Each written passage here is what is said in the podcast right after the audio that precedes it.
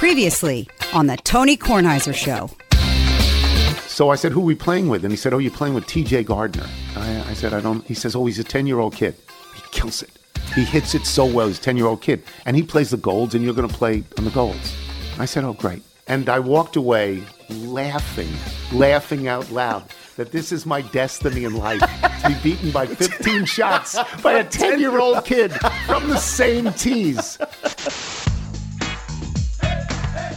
The Tony Kornheiser Show is on now. From Jim Downey in Lake Orion or Lake Orion in Michigan. 21 handicap versus the 10 year old kid. Forget the smoke. Code purple means press the bet, kid. Uh, yeah. So we're going to get to that in a second. I just wanted to get to this first because I always enjoy these particular emails. Tom Mule in Bowie, Maryland. Since we're now in June, I thought I would update you again on the sunrise and sunset times in the DC area as we approach the summer solstice. Don't worry, June 21st will still be the longest day with 14 hours, 53 minutes, and 53 seconds of daylight.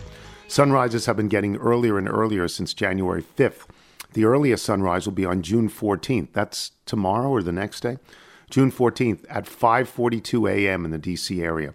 June 7th through the 20th we'll have sunrises in the 5:42 minute, but June 14th, one week before the solstice, will be the earliest. So I guess that's in seconds. I guess it changes by seconds. Sunsets have been getting later since December 7th in the DC area. The latest sunset will be on June 28th at 8:37 p.m. Similar to sunrises, sunsets will be in the 8:37 minute between July, June 22nd and July 3rd, with the latest on June 28th. That is one week after the solstice.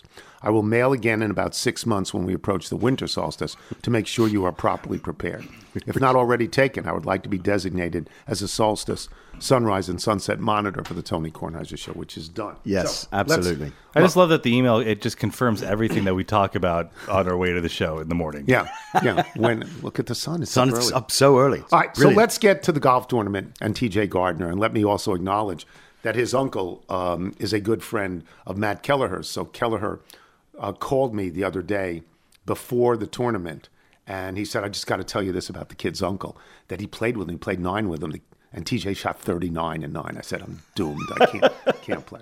So we played with TJ and, and his dad, and we enjoyed it enormously, did we not? I had a great day, and it had nothing to do with my own golf. It, to me, so much about this event is looking forwards and backwards, and you see it from as soon as you walk onto the practice tee to when you're on the course, just seeing the relationship between dads and sons. And and you are looking forward, of course, to your sons Yeah, I'm playing seeing- with I'm- you, when I and see me being bounced and just sitting in the cart because I'm the too cart. old. Yeah, maybe I'll So putt. hit it. yeah, so maybe I'll putt. So we played, and would you describe how we usually play together and stop talking very early? Normally, by the third hole, uh, there's been you know birdie or two. There's been a bogey, and we we go into silent mode for the remainder of the front nine, and we finally get to the second nine. Hello, friends. Uh, we Yeah. we realize we have shot ourselves out of it, No, we're and we return. There's no embrace, but there's a knowing nod that says we can do this. Yeah. And we normal we battle our way to you know fourth or fifth gross. Yeah, so we do something fairly good at some point. So the the moment when I knew I was done as a golfer in this particular tournament came very early. Came on the second hole. We are playing TJ and I, and again he's 10. And he's what I admired most about him is he has his routine down. He has the practice swing, he has the grip, he has the breath. He's you know, he doesn't take nines, you know what I mean? Right. He's he's a player. You can tell He understands the process, but it's not he's not overwhelmed by it. Again, he's ten. He's 10. So on the tee, on the gold tees, um, on the second hole, I regularly get it down to the bottom. I can still hit it long enough and straight enough to get it down to the bottom. It's my best hole on the course. And I, you know, TJ hit before me because they won the first hole. TJ had the honor. So he hit before me and he hit it pretty good. I thought he hit it pretty good. I killed it. I killed it. I'm down at the bottom. There's one ball down at the bottom. It's me.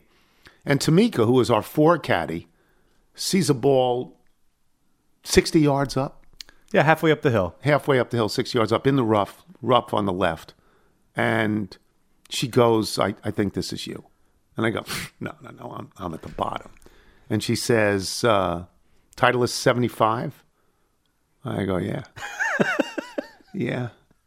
He he hit it 60 yards past me on the hole where I killed it. So I He knew didn't even was- give you the courtesy of checking. He knew where his was. Yeah, I just walked straight to it. Yeah, yeah. So yeah. So I was doomed. He birdied the hole. Natural birdie. A pump. ten year old kid. Wow. Natural birdie. He also chipped in on sixteen. From above the hole. This is like one of the hardest shots in golf. So I would say that you're focusing on the fact that he's killing the ball off the tee. He hits so on number two. He hits Hits everything a, in the a air. delicate pitch shot from a tight downhill lie. That's a spotty lie to a front pin. Yeah. uh, to about five feet and makes a tricky downhiller on Yeah. 16. He's behind the. He is behind the green. Uh, he misses the Everything chip. goes in the water on sixteen on a chip. He does not miss a beat. He then proceeds to chip in, and he has all the golf vocabulary. It's about time, or you know, he's, and he, then he's rooting for you. yeah. Oh, see, I, I know he probably didn't do this, but I hope he was like condescending, like, no, that's a good shot, you know. No, and- no, no. He, no, no, no. Give you some and, tips. And we were, uh, Michael and I were not great on the front. We were one over. We were 36 on the front. But on the back, one of us got hot. Right? Fair to say? Tony caught fire. Yeah. the par the par three Really? specialist. Yeah. came out. Um, I had three pars and a birdie. I birdied 17 with a long putt. Birdied 17. And we finished 36 30. So that's 66. So we're four under. And we got some small amount of shop credit. Shop credit. Yeah, we got some small amount of shop credit, which was really good. That's great. Yeah, so I was I I felt it was wonderful. I had a wonderful wonderful time because I And it I was a played gorgeous day. except for the two par fives where I was six over or something like that. I played fine. Yeah, you you played great, and we talked about your you played just fine out of the bunkers. Yeah. I, on the other hand, hit every single bunker. Uh, lost bunkers number five. I was in every every single trap. Yeah. Trap to trap to trap. It was frustrating. Golf was frustrating, but it's just a reminder that there's so much more about that day than the golf. That was it was totally wonderful. And speaking of golf, I don't know how many people who are listening to this saw this yesterday. The Canadian Open. Now I watched a lot of the Canadian Open from about once the Nats had Dominic Smith hit a home run. Really? A two-run home run. 444 feet, longest of his career. He hit a, a two-run home run. Now it was not the it was it was the one that gave them the cushion to get to six to two. It was not the two-run home run that got them the lead to four to two. But he is now on pace for as many as six home runs this year Power surge. and forty RBI. Wow. Now, Yeah. uh, not to get a sidetrack, did you see the kid for the Orioles, the home run he hit? Did not. It was on the Eutaw Street. I Oh, mean, boy. it was like 467 feet. I mean, Oh, it boy. A smash. I Oh, mean, good. Griffey, because. Griffey yeah, hit it Griffey after. off the uh, yeah, off the I mean, it was in that neighborhood. It was just thunderous. That's great to know. Yeah. So, um, so after that, I start watching the Canadian Open.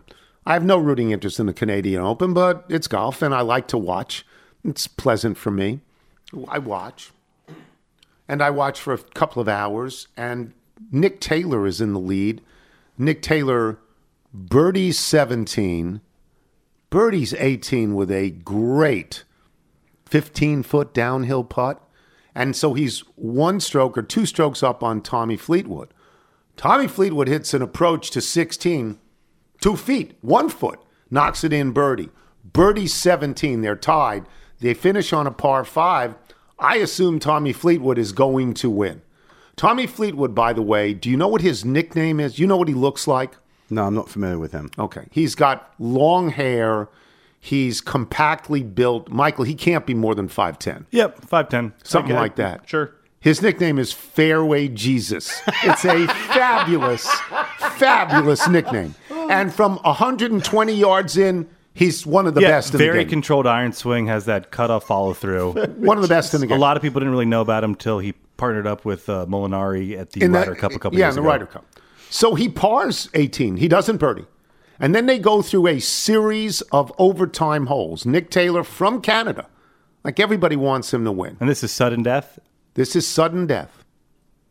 They go through 18 again. They don't do very well. They go through 18 again.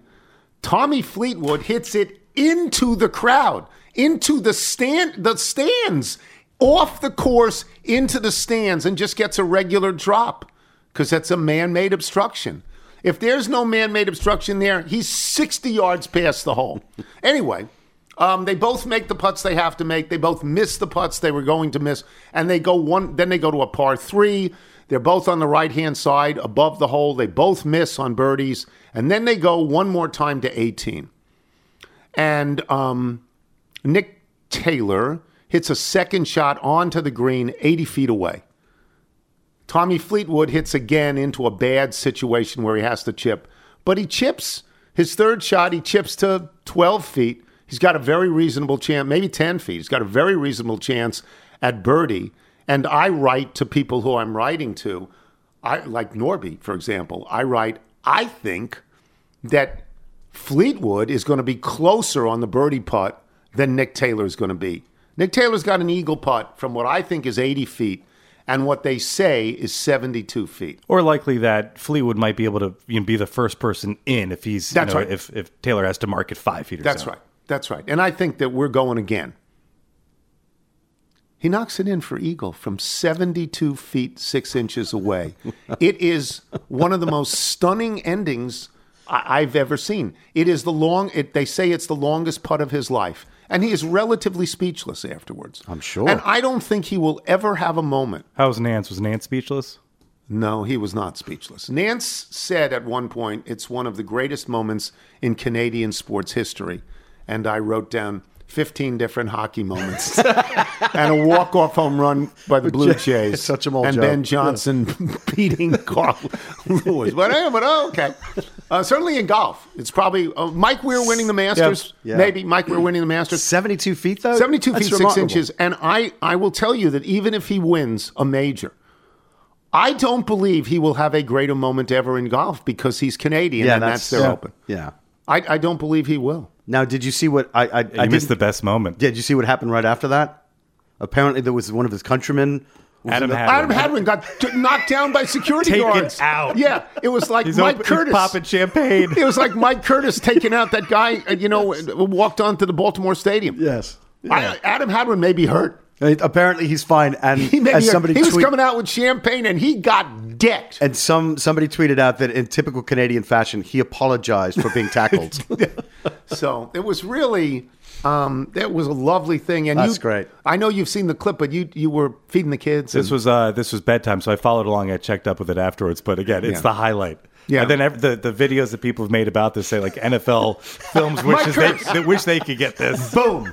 Yeah, Mike Curtis from Baltimore when he decked Yes, that guy. I- I remember that, yes. So I had a wonderful weekend. I got to see um, my son and his wife and their children and their aunt Kate, and they you know came over. We were it was lovely. I was really pleased, really happy. Everything went well except for the fact that I'm just too old. I'm just too old. We'll take a break. Michael Wilbon when we return. I'm Tony Kornheiser. Being around sports media and a fan of oh my NC State Wolfpack for a lifetime has taught me that sometimes it's exploring the sliding doors moments and what if scenarios in sports that can be the best part of the fan experience. What if the Seahawks let Marshawn run to the one yard line with the Super Bowl on the line? Or could a coin flip have landed Magic in Chicago, Michael in LA, and made Charles Barkley the first black president? Enter Wondery's newest sports show, Alternate Routes, a weekly leap into the sports multiverse with former sports center anchors Trey Wingo and Kevin Frazier. Each week on the podcast, Trey and Kevin will pry open the sliding doors of a different what if moment from the world of sports. In these alternate sports realities, dynasties will fall, legacies will change forever, new goats will emerge. Follow Alternate Routes on the Wondery app or wherever you get your podcasts. You can listen to Alternate Routes early and ad free right now by joining Wondery Plus. This is the Tony Kornheiser Show. This is sent to us by Michael Corey, the regional program manager in Detroit. He says, For 13 years, I had the gift of working at Detroit Cristo Rey High School, where I had the opportunity to interact with some amazing young women and men in southwest Detroit. Though I retired two years ago, I'm still in contact with many of the alumni as they finish college and look to begin their careers. As I mentioned, the students were amazing, but one who really stood out was Camilla Isabella Cantu. She's one of our top students, then went on to earn her degree at the University of Michigan. While she was earning top grades in high school and college, she also founded Mariachi Feminil Detroit, Michigan's first all female mariachi band. Recently, she released some solo work, including So Far Gone. She describes it as a smooth, modern bolero like song with soft, whispery vocals and live instrumentation to give it a Latin feel. I just describe it as beautiful. This is Camilla Cantu. The name of the song is So Far Gone, and it plays in Michael Wilbon. And there's a lot of things we can talk about. Um, we got to talk about how both series feel over, and we've got to talk about Djokovic, and we've got to talk about the golf playoffs. So we'll take them pretty much in that order. Both series feel over. The 3 1 teams going home, it feels like, Mike, in hockey and in basketball, they're going to win. Does it not? Well, it's only basketball it does. Hockey, I don't know. It's a one goal games. Uh, not, not. I mean, game, game the third, the, the second win. Yeah. For Vegas wasn't, but this was a one goal win. I don't. I don't know that that's over. And the Panthers and you know the Heat, they have this thing that that they just sort of they're defiant, and that's the spirit of the ball club in each case. I think the one in Denver is, but you know what? I, look, if we think that Denver's great and the Joker is sort of invincible at home in a situation where the franchise has never won and blah blah blah blah blah, and all those things, I, I I subscribe to them. And I started thinking the other day. Actually, somebody reminded me. Michael Jordan lost three clinch games at home. Well, not all at home. He lost three games that they could have clinched the championship in Game Five. The Bulls, the great Bulls, three, three times. Uh, I know one of them was in Seattle because they were up three nothing and lost two games. Um, another time that you know one of the, the the the drama of the Utah Jazz series was that the Bulls lost Game Five at home and had to go to Salt That's Lake right. to win Game Six. Back when it was two three two, and you they were going to have they lost Game Five at home, knowing they had to play six and seven in Salt Lake. And then I forget the other one. I don't know what the other one was. It wasn't Lakers. It was a Port- Phoenix. Phoenix. That was the game where Charles comes in and writes on the board, "Save the city." I don't want to see Chicago burn for the celebration that was sure to come. I don't want to see it burn. Let's save the city. And Chuck himself just willed them to a Game Five win in Chicago, and and the Bulls had to go win Game Six in, in Phoenix. So this is what we're talking about. This is that circumstance now. Um, you know, it looks like it's over, but I don't want to go to the betting window. Uh, well, I mean, I I just think that one team is significantly bigger and stronger and better than the other team. And no knock on Miami. Miami got here by being an eight. Miami has to be able to you, mathematically. You have to be able to win on the road to get to the finals if you're an eight. To get to the next series if you're an eight, you have to be able to do it. But I know you thought after game two that Miami had gotten into Denver's heads. Yeah. And I think Michael Malone, the coach there, runs a pretty good ship. I think he knows his players pretty well. That's why I sort of like them to win. What do you think? Well, he knew game. He knew that win here in Denver by Miami was significant, and he wanted to, you know, ward off more evil. Yeah. But Tony, you mentioned bigger, stronger. Milwaukee not bigger, stronger than Miami. Yes, they. Boston's yes. bigger, strong. They're, they all are. Well, Boston is not that much bigger and stronger. Boston's not yeah, a big team. Yeah, yeah, yeah, yeah. Boston's got Robert Williams and and and and Jayson Tatum. No, those guys are. Robert Williams is a shot blocking beast. Miami doesn't have anybody like that. And so now, at Al Horford, Boston elected not to play its big lineup a lot, but that's on them. Uh, so I, again, do I do I think this is it? Yeah, I even packed like this is it. You know, I you know left stuff uh, in Chicago that I figure I won't need, and I brought Yeah. I brought enough to get me. You know, I may have to do a little purchasing, have somebody you know send something straight to Miami to wear. But yeah, I, I think it's I think it's over, Tony. But again, I've too many times. Golden State did this a time. The great Warriors teams they did this a time or two, where you know they're up. The, the Golden State was up three one. Now, you know the league suspended Draymond Green, and, that Game Five went awry. But the, the, I'm just talking about stuff I remember that I've been a part of covering in the last 30 years. So there's way more than that. But I think this is it. Okay, I, I do too. And I was really impressed the other day when we had Tim Legler on, and Tim Legler said that Nikola Jokic is the greatest offensive big man ever. Ever. Yeah, I'm not ready to go there yet. Wasn't that I'm remarkable? not, I'm not. I'm not willing. I'm not willing to go there yet. Akeem Olajuwon had some lines that I've been looking at recently. There was a game in which Akeem had 38 points, 19 rebounds, seven assists, seven steals. There's been, you know, you know. I mean, the Jokic is the bit. Look, you know, I've been saying for a month, two months. Playoffs are two months long. The Jokic, Joker's the best player in the, in the in the world. He is.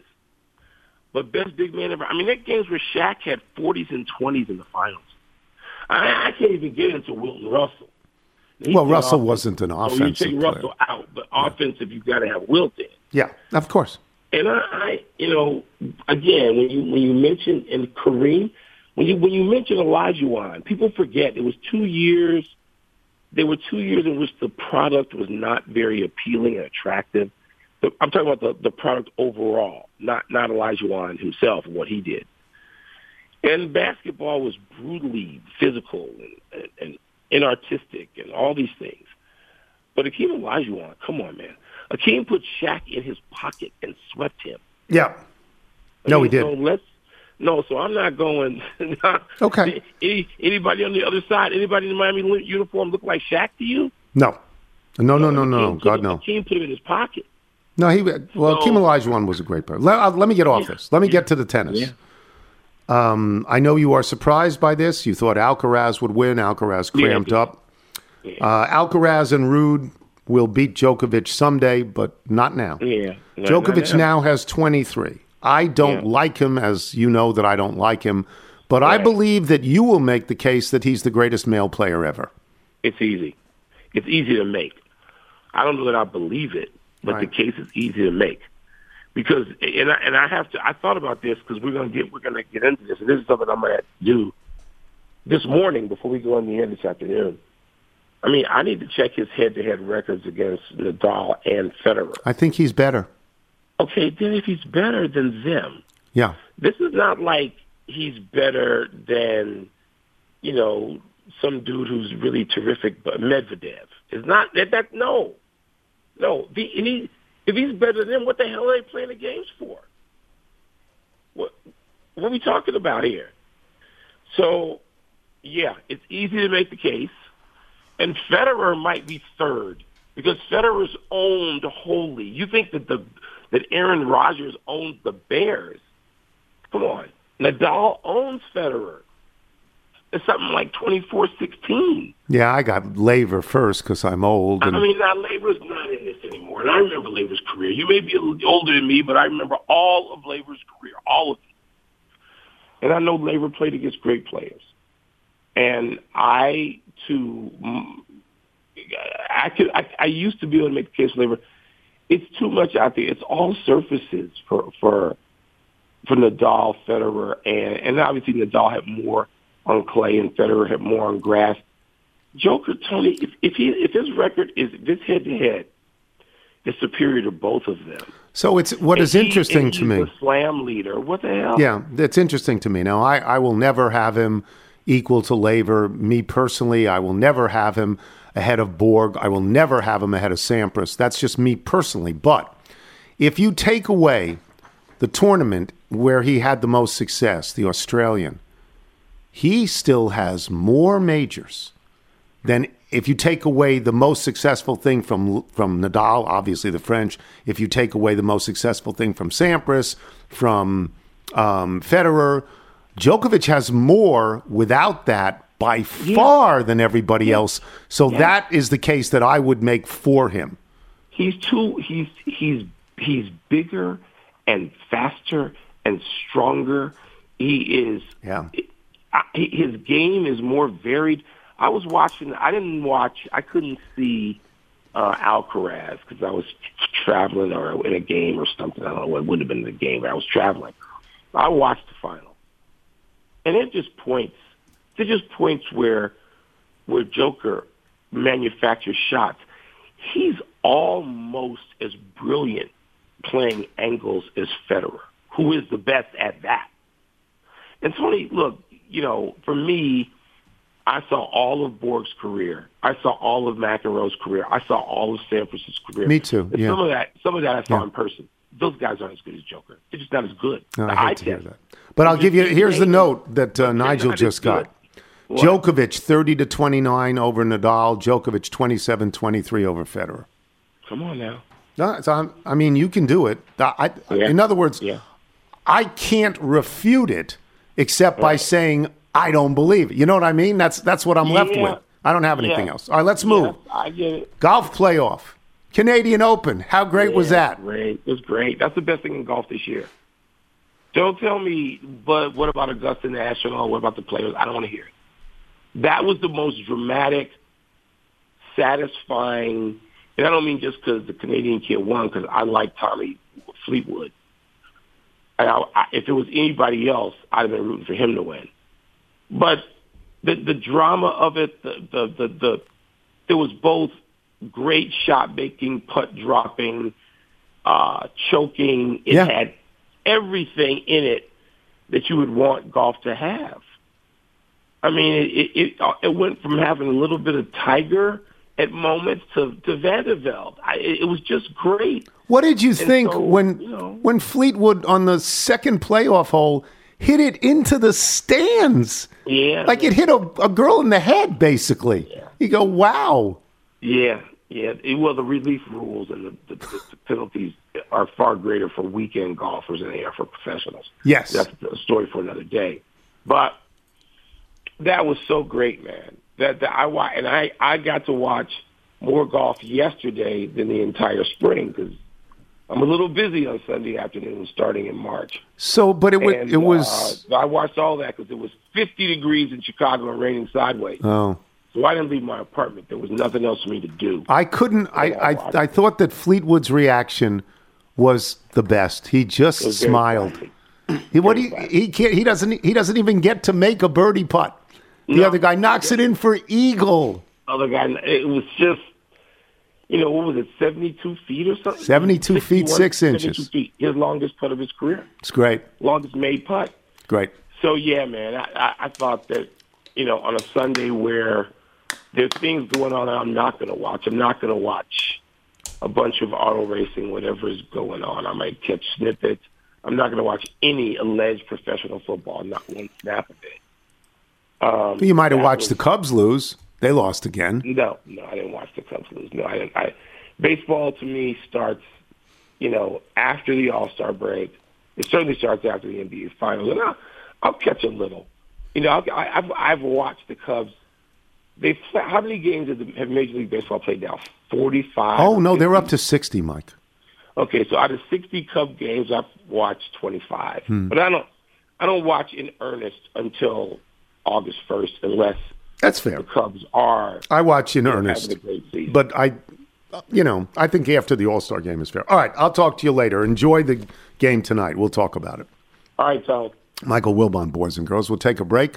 Pat Forde will join us when we return. We got a bunch of they're small things, but to me they're very interesting things to talk to Pat Forde about. I'm Tony Kornheiser.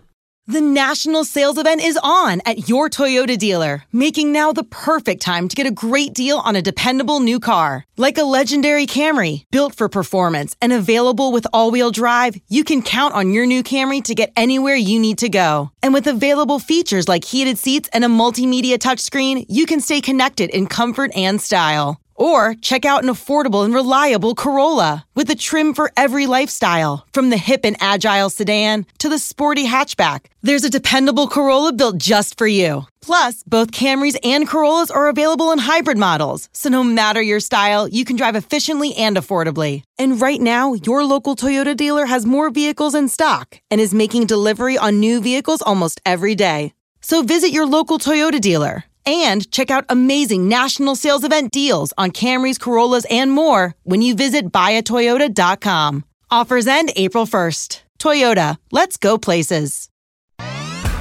You're listening to the Tony Kornheiser Show.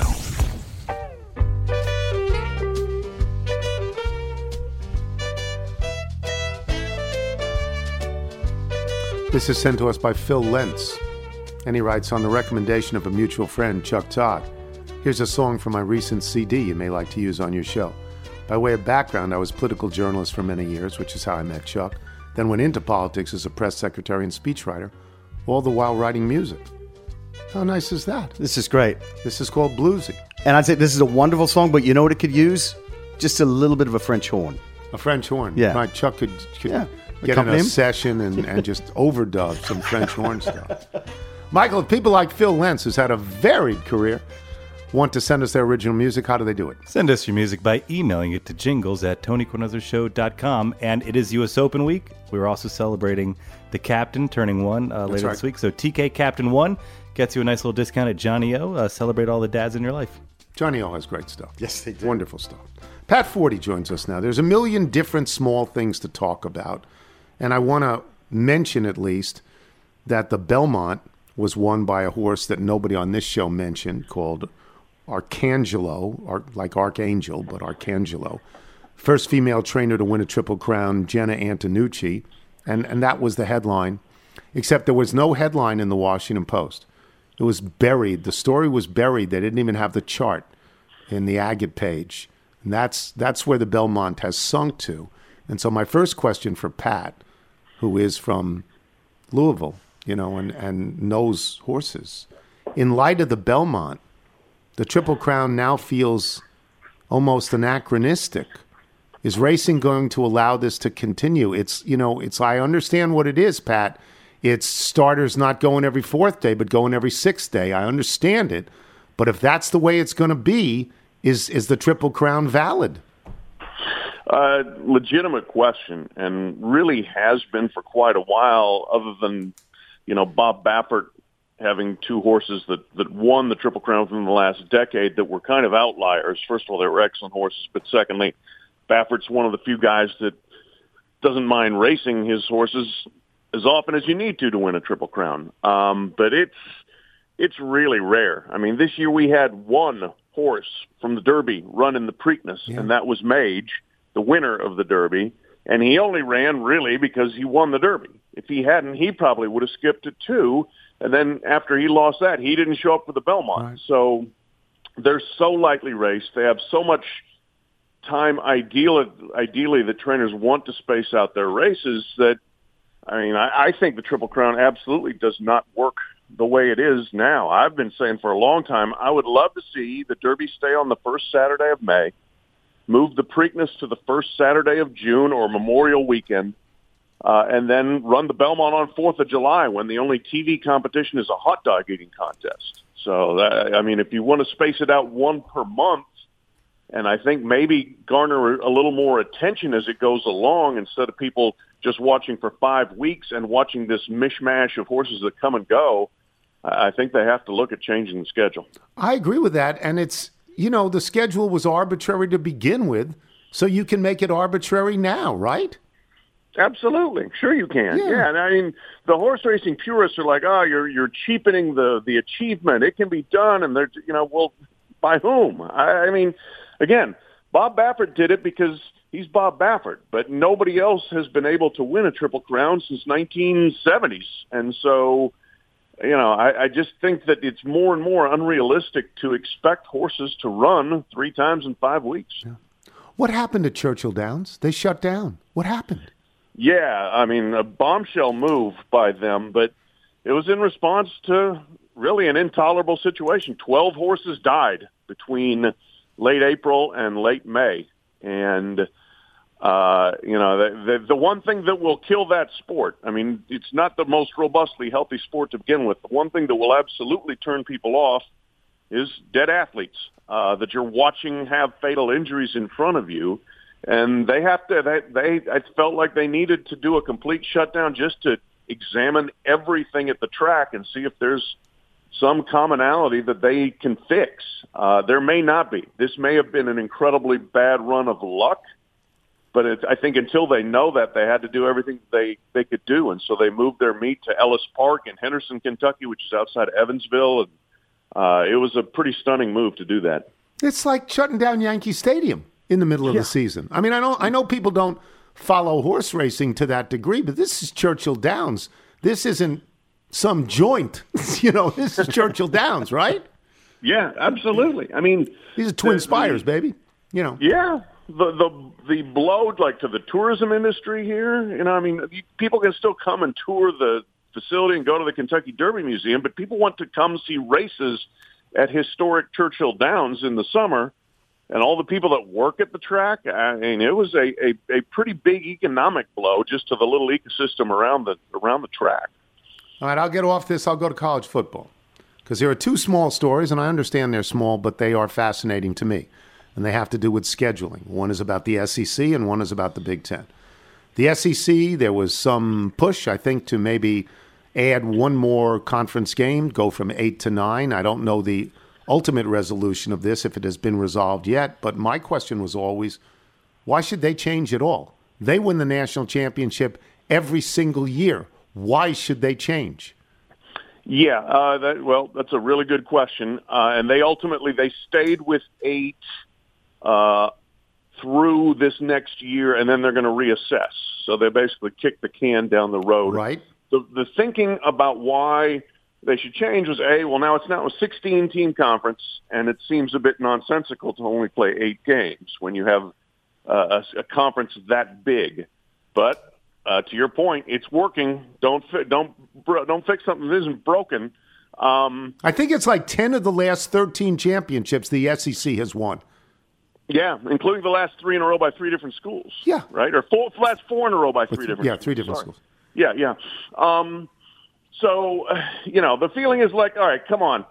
If you're if you're going to take in more schools just so you can make more money, then give the fans better games to watch as opposed to scheduling Citadel and Presbyterian, Mm-hmm. Youngstown State. But uh, I think the thinking, the other thinking behind this is, look, we're going to a 12-team playoff.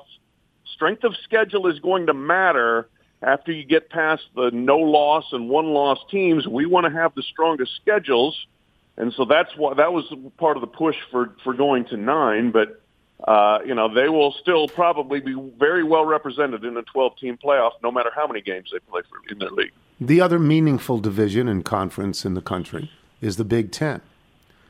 They have nine games, but they are not keeping their divisions. The SEC is keeping their divisions.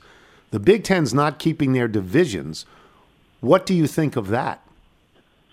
Um, you know what? I, I two, I'm I'm of two minds about that. One, look, the the the Big Ten championship game has generally been a complete bore burger Yeah. because Yeah. the team from the East squashes the team from the West Yes. every year. I should. We should point this out that in the East, for people who don't know this, because they the, the divisions are not called East and West, but in the one division, Penn State, Michigan State, Michigan, Ohio State.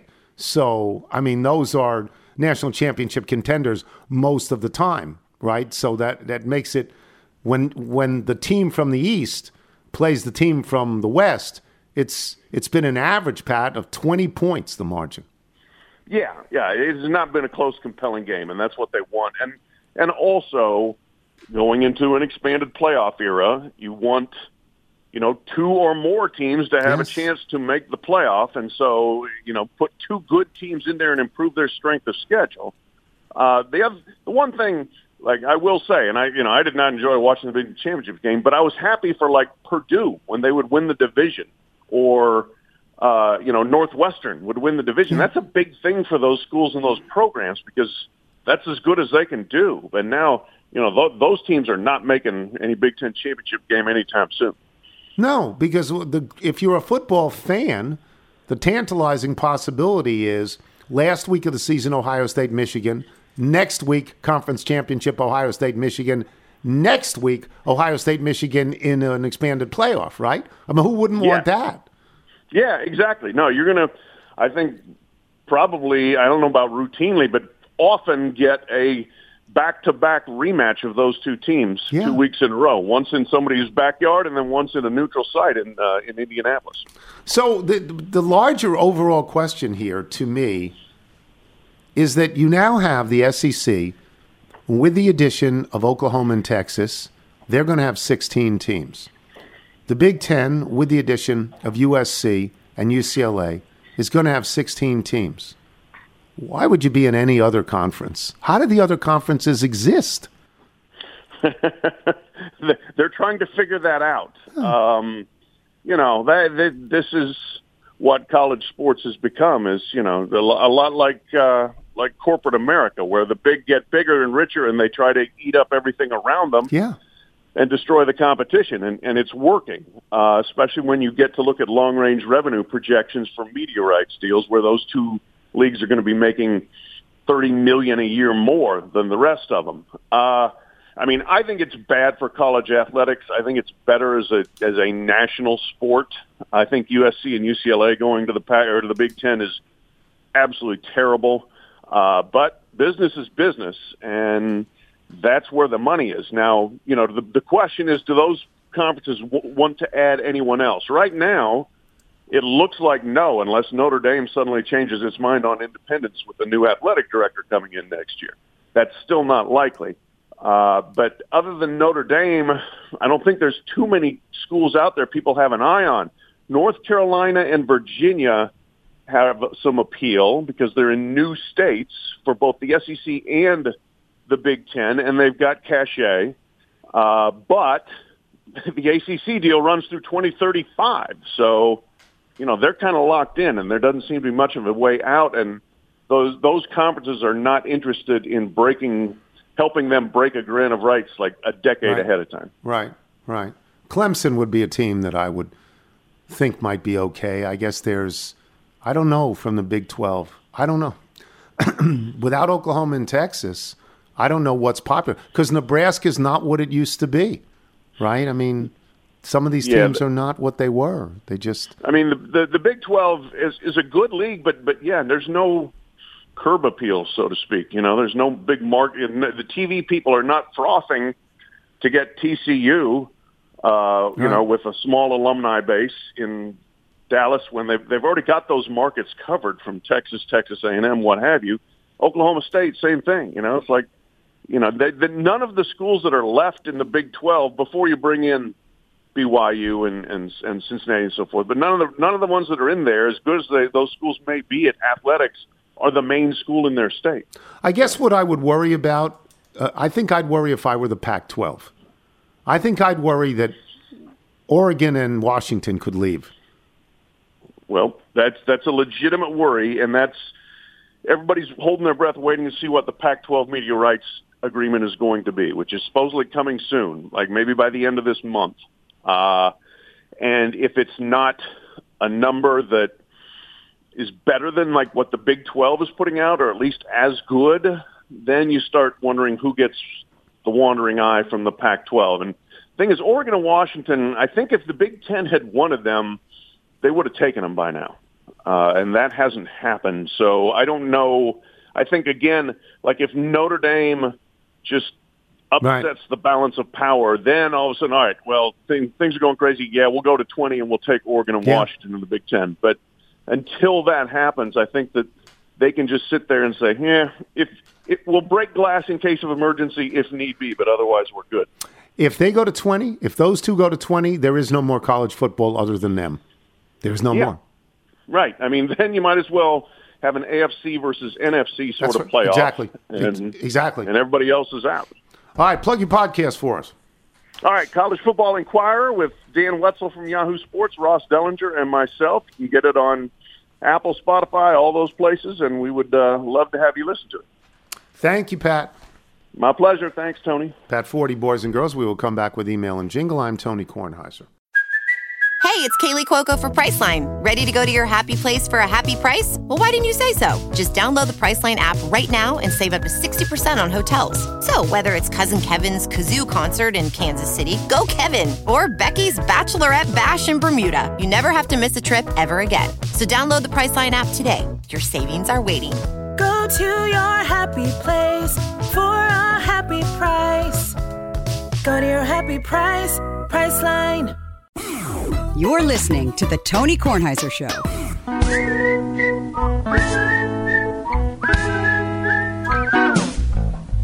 Here comes Tony's mailbag. Get your emails, faxes, and your notes. Here comes Mr. Tony's mailbag. Gonna read some for all of your folks. That was just submitted one day. Some He's coming to DC in a few weeks. Yeah. Oh, he is? Yeah. We should see him. Yes. Darius golf? Rucker. That would be fantastic. Yeah, play some golf. Let's take him to Columbia. Let's see if we can do that. Oh, you want to do the Bethesda Bagel ad? Bethesda Bagels, we love them. You will as well. Just go to BethesdaBagels.com for the location in the DC area nearest you. Then pop on in and you'll be thrilled. Maybe you'll get the bagel sandwiches like we got today. Fabulous. Sometimes Nigel tries to stump me with certain rock and roll lyrics. You know, sometimes he does stump me. The other day he said, I'll just give you the first line. And he said, Now you've got some diamonds. And I said, And you will have some others. But you better watch your step girl or start living with your mother. So don't play with me because you're playing with fire. Yes. Michael Philip Jagger in the lead on that. I believe you had that. Thanks to our guests today, Michael Wilbon, Pat Forde. Thanks to our sponsors today, ZipRecruiter and Indochino. Remember, you can listen to us on Apple Podcasts, Spotify, Google Play, and Audacy. If you get show through Apple Podcasts, please leave us a review. Uh, from Michael Boone in Copan Ruinas in Honduras. My name is Michael Boone. I'm an English teacher and writer, currently living and teaching in Honduras. I lived and taught in Honduras for a few years pre COVID. Recently, I've returned to what I love to do teaching English, traveling, and writing poetry. I've been listening to the podcast for several years. I've watched PTI for more than a decade. As you can imagine, Honduras does not have all the comforts of the United States, but the genuine hospitality and welcoming nature of the Honduran people more than make up for it. I teach 11th and 12th grade English and try to create new and fun ways to challenge them. Walking back and forth to school and the market daily, I listen to the show. Then one day it occurred to me to use the podcast as an audio tool for a lesson. Kids didn't know what to think at first, but understood mostly everything except Nigel's accent and, of course, Carville threw them for a loop. One day, excuse me, a student stayed after class and asked sincerely, Mr. Michael, what are they trying to get that man, Cillizza, to eat? I couldn't help but smile. I knew I had to tell you guys. The show's a welcome delight so far away from home. Thanks for the laughs and a good hearted sincerity underlining each show. Alexis Pereira in Queens. This is an old one. Since I last wrote to you, I got married in Queens and got hired to write for a Disney show called Hamster and Gretel. Isn't that a nice title? I'm interested. Hamster and Gretel. I guess that technically makes us co workers. I also have a one in a million story. My mother, Olga, was a nurse at St. Francis Hospital in Long Island. There she was talking to an Indian priest recovering the ICU. My mother asked him what part of India he was from, since my dad is also Indian. He said Goa. My mom said, Oh, so's my husband. What part of Goa? He said Margao. My mom said, Oh, wow, my husband too. The priest asked what my dad's name was, and she said George. The priest said, It's not George Pereira, is it? My mom said, Yes. The priest nearly had a second heart attack in a week. He was my father's best friend and hadn't seen him in 52 years. like, really? Wow. Okay. From Clifton Buck, PhD, University of Georgia. Uh, the official oceanographer of the Tony Kornheiser Show checking in. I was enjoying Chuck Culpepper's Masters commentary when he quoted the great golf writer Jeff Rude, and I thought, hey, I know that guy. He was at my wedding. We served chicken. It was excellent, but there may have been some parking issues. Anyway, Jeff Rude, or Rudy, Rude, is it Rude or Rudy? I think it's Rude. Worked with my then future in laws at Golf Week up until the mid 2000s. Truthfully, I haven't seen him since, but he gets mentioned around the table from time to time. When told about the mention, the mother of the woman to whom I ma- are related by marriage said, Ha, I don't know about great, though you wouldn't get any argument from him.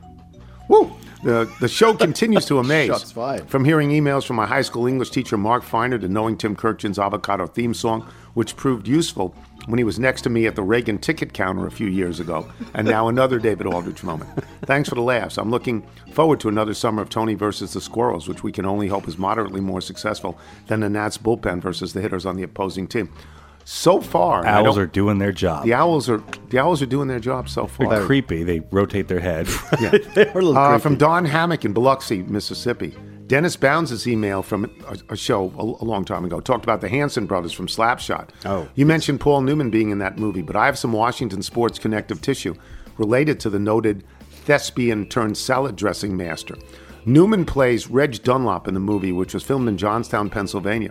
Former Caps coach Bruce Boudreau was playing for the Johnstown Jets at the time and scores a goal in a playing sequence early in the movie, but his apartment got more screen time than he did. They used it as Reg Dunlop's abode, and when you see Paul Newman in his pad, that's Boudreau's. Isn't that interesting? Yes, that's wild. Yeah. Um, from Matthew Gillooly, not that Gillooly, No, not different. Jeff Gillooly, not him, No. in Rochester, New York. Zweigle's, eat it. Hofmann's, don't eat it. Okay, from Matt Weissman in Berkeley Heights, New Jersey. You chose the best of the best. Thank All you. the upstate pretenders can't hold a candle to snappy grillers. From Scott Organic, not that organic, in Vernon, Connecticut. What does it feel like my not having? Why does it feel like my not having a one in a million story is actually one in a million? That's sort of interesting. From Michael Winkler. throwing my hat in the ring for the coincidence game. A thousand years ago, I went to college in a tiny town in east central Wisconsin called Whitewater. Wisconsin Whitewater. Did they have a basketball team? I was a dope and nowhere near ready for college life. The only class I took seriously was my freshman level world history class, where I sat next to a cute girl who I never had the guts to talk to. On the day of the final, back when those things involved handwritten essays in little blue books, I was finishing up my overly long and I'm sure far too detailed test when the cute girl came dashing in for the test. She was an hour late and in a complete panic mode. You know where this is going. Before the aforementioned dope that I was, I washed out of that school, and being the aforementioned dope that I was, I washed out of that school in a year. I bounced around some dead end jobs for a while, eventually went back to school and graduated with a terminally useless degree in history. Just after my 30th birthday, I met a wonderful woman on a dating website, and we got to talking about the strange coincidence that we went to the same school in the early 90s. She told me a story about our freshman level world history class and how she had written down the wrong time and showed up an hour late. Yeah. 20 years, a ridiculous set of triplets, and a fantastic life late. And I'm still madly in love with a girl who can't tell time. She's still always late, drives me crazy, but she tolerates my nonsense, and that's more than most people get, Michael Winkler. That's wonderful. From Patrick Vicencio in Laurel, Maryland. On Friday's podcast, Jason Samenow, Sammy, Sammy, indicated that New York's health code was at maroon. Would the next code be maroon and black? if so, New York would be need to get geared up and ready to go. I love that. I love that. I love that. If you're out on your bike tonight, everyone is always do wear white. Come on now. That means everybody just cool out. Will you cool out, everybody?